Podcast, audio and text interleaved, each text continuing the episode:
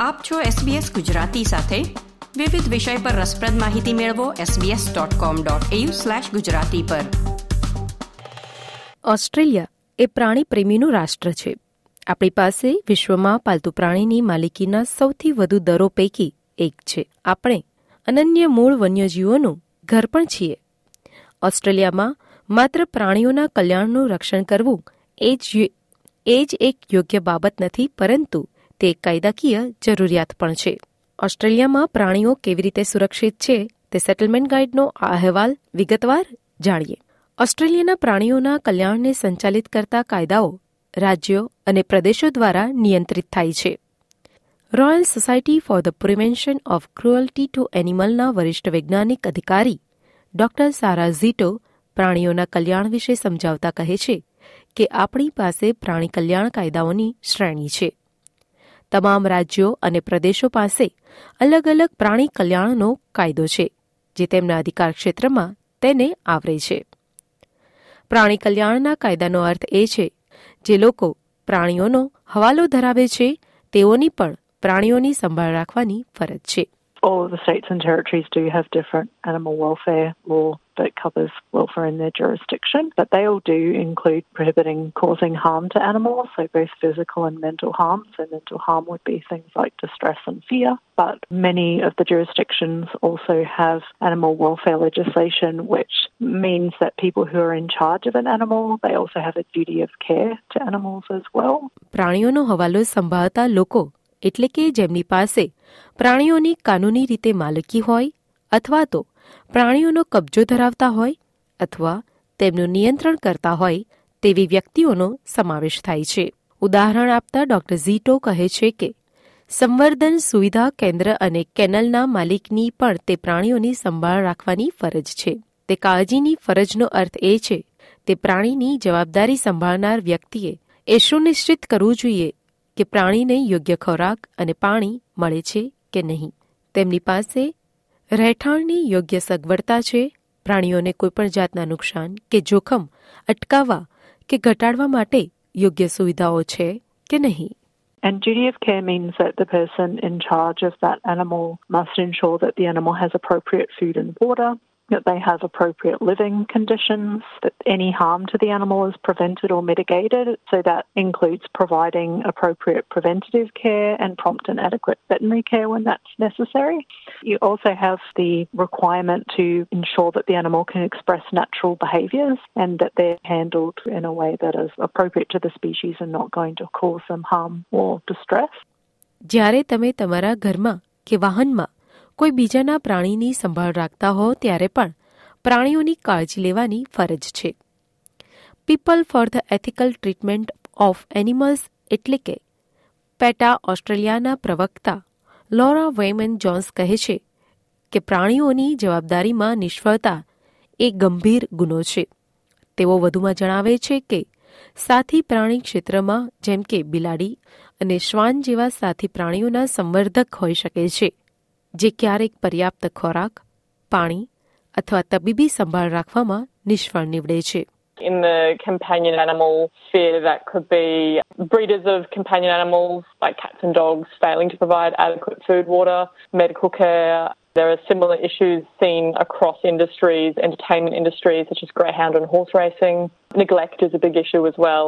Puppy farm એટલે કે શ્વાનના બચ્ચાઓના ઉછેર કેન્દ્ર એ પ્રાણી કલ્યાણ સંસ્થાઓ માટે એક મોટો પડકાર છે આ વિશે લોરા વૈમન કહે છે કે પપી ફાર્મ એક સઘન વ્યવસાય છે જ્યાં શ્વાનને રાખવામાં આવે છે અને ત્યાં વારંવાર ઉછેર કરવામાં આવે છે It's an intensive business where dogs are housed and repeatedly bred. So they might produce puppies or actually kitten farms also exist for the farm owner to then sell for profit. They can be sold privately, which is often called buying from a breeder, Or sold to pet stores. ઘણા લોકો એવું માને છે કે ઓસ્ટ્રેલિયામાં ગલુડિયા અને બિલાડીના બચ્ચાના farm પર પ્રતિબંધ છે પરંતુ સંવર્ધકો તેનું લાયસન્સ મેળવી શકે છે, જેમાં પરિસ્થિતિઓ ઘણી બધી ક્રૂર હોઈ શકે છે ખાસ કરીને સૌંદર્ય પ્રસાધનો માટે ઉછેરવામાં આવતા પ્રાણીઓ ઘણી બધી વાર મોટી સ્વાસ્થ્યને લગતી સમસ્યાઓથી પીડાતા હોય છે માટે કેટલાક રાજ્યો એક જ પરિસરમાં પ્રાણીઓનો ઉછેર કરી શકાય તેવા પ્રાણીઓની સંખ્યાને મર્યાદિત કરવા માટે આગળ વધી રહ્યા છે જેમાં વિક્ટોરિયા અગ્રેસર છે some states are moving forward in restricting the number of animals that can be bred on a single premises, which is really great. Victoria is probably leading the way there at the moment. When there's so many animals being bred for profit and being taken away from their mothers at quite a young age, the breeding practices can create problems for the animals themselves and the people who choose to purchase those animals. સામાન્ય રીતે બચાવ જૂથ એટલે કે rescue ગ્રુપમાંથી પ્રાણીઓને અપનાવવા વધુ હિતાવ છે બચાવ કેન્દ્રમાં પણ જો સ્વસ્થ પાલતુ પ્રાણીઓને જો તેઓનું ઘર ન મળે તો તેવા પ્રાણીઓનું મૃત્યુ થઈ શકે છે એનિમલ ડિફેન્સ ઓફિસના સ્વયંસેવક, મુખ્ય વકીલ તારાવોર્ડ કહે છે કે, મૂળ ઓસ્ટ્રેલિયાના પ્રાણીઓ માટે વિશેષ કાનૂની દરજ્જો આપવામાં આવે છે. સરકાર સ્થાનિક પ્રાણીઓ પર અમુક સ્તરનું નિયંત્રણ જાળવી રાખે છે, કારણ કે નહીતર કોઈ આ પ્રાણીઓની માલિકી ધરાવતું નથી. The government retains some level of control over native animals because otherwise nobody owns them. That's why the government regulates how we can interact with wild animals and native animals. And that's in addition to the general animal welfare laws that apply to all animals, whether they're our cats and dogs or they're a kangaroo or a bird out in the wild. જ્યાં સુધી તમારી પાસે સરકાર દ્વારા માન્ય કરાયેલા licence ન હોય ત્યાં સુધી મોટાભાગના ઓસ્ટ્રેલિયન મૂળ પ્રાણીઓને લેવા અથવા નુકસાન પહોંચાડવું એ એક ફોજદારી ગુનો છે. કેટલીક લુપ્તપ્રાય પ્રજાતિઓને રક્ષણ આપવામાં આવે છે. આ અંગે વધુમાં તારાવોડ કહે છે કે તમારા રાજ્ય અથવા પ્રદેશના આધારે જો તમે લાયસન્સ મેળવો છો, તો તમે મૂળ પ્રાણીઓને પાલતુ પ્રાણી તરીકે રાખી શકો છો. પણ તમે જંગલમાંથી ઓસ્ટ્રેલિયન મૂળ ધરાવતા પ્રાણીઓને લઈ શકો નહીં અને તેને પાળી પણ શકાય નહીં મોટાભાગના રાજ્યો અને પ્રદેશોમાં તે ગેરકાયદેસર અને ફોજદારી ગુનો છે So you can't just take a native animal from the wild and keep them as a pet. That would be unlawful and a criminal offence in most states and territories. There are a few that don't need a license, some birds or some lizards, for example. Australian મૂળ પ્રાણીઓના કલ્યાણ માટે દખલગીરી કરવી તે એક ચિંતાનો વિષય છે કારણ કે પ્રાણીઓ માનવ હેન્ડલિંગ દ્વારા તણાવમાં આવે છે પરંતુ તેમાં એક અપવાદ છે તારાવોર્ડ જણાવે છે કે મોટાભાગના રાજ્યોને પ્રદેશો કોઈને પણ ઓસ્ટ્રેલિયન મૂળ પ્રાણીઓને લઈ જવાની મંજૂરી આપે છે જેમ કે કાર અકસ્માતમાં ઓસ્ટ્રેલિયન મૂળ પ્રાણીઓને ટક્કર લાગી હોય તો કાયદાકીય રીતે તે પ્રાણીને લઈ જવાની મંજૂરી આપે છે, જેને પછીથી વેટનરી ડોક્ટર અથવા તો વન્યજીવની સંભાળ રાખનાર પાસે લાયસન્સની જરૂર પડે છે. Most states and territories allow anyone to take a native animal who we may come across in our backyards, or even if we're out but we come across a native animal who is injured or in some way suffering. A common scenario is a native animal who's been hit by a car. The laws allow us to take that animal, which would otherwise require a license to a vet or a wildlife carer. પ્રાણી કલ્યાણના કાયદાના ભંગ અંગે doctor ઝીટો કહે છે કે કાયદાનો ભંગ કરવાથી દંડ અને જેલની સજા સહિત ગંભીર દંડ પણ થઈ શકે છે જેમ રાજ્ય રાજ્ય પ્રમાણે કાયદાઓ અલગ અલગ છે, તેવી રીતે ઇરાદાપૂર્વક ક્રૂરતા અને બેદરકારીના કૃત્યો માટે દંડ પણ થાય છે જેમ કે એનએસડબલ્યુમાં મહત્તમ જેલની સજા પાંચ વર્ષની છે, તેવી રીતે રાજ્યો પ્રમાણે અલગ અલગ સજાની જોગવાઈ કરવામાં આવી છે In New South Wales, the maximum jail term is five years. In Queensland, it's seven years. WA, five years under the Animal Welfare or Prevention of Cruelty to Animals Act. There's also some pretty big fines.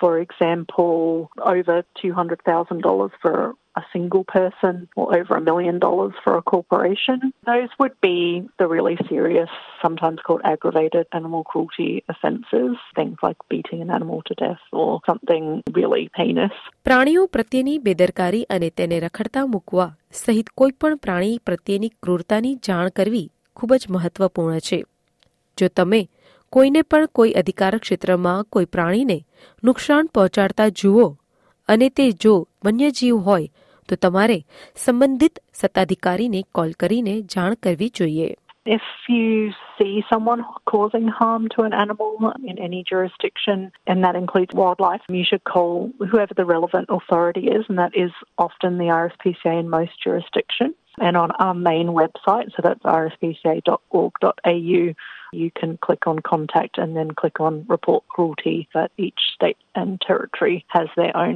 RSPCA as well.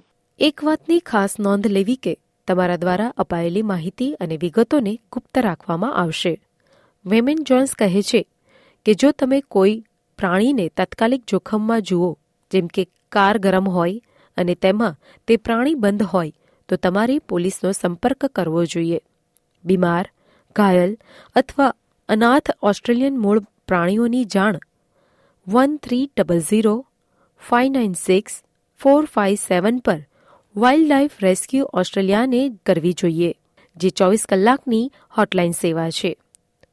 ઓસ્ટ્રેલિયાના ઘણા એવા વન્યજીવો છે કે જે પોતાના બાળકોને તેમના પાઉચમાં લઈને ફરતા હોય છે, જેમ કે કાંગારૂ, પોસમ અને કોઆલા.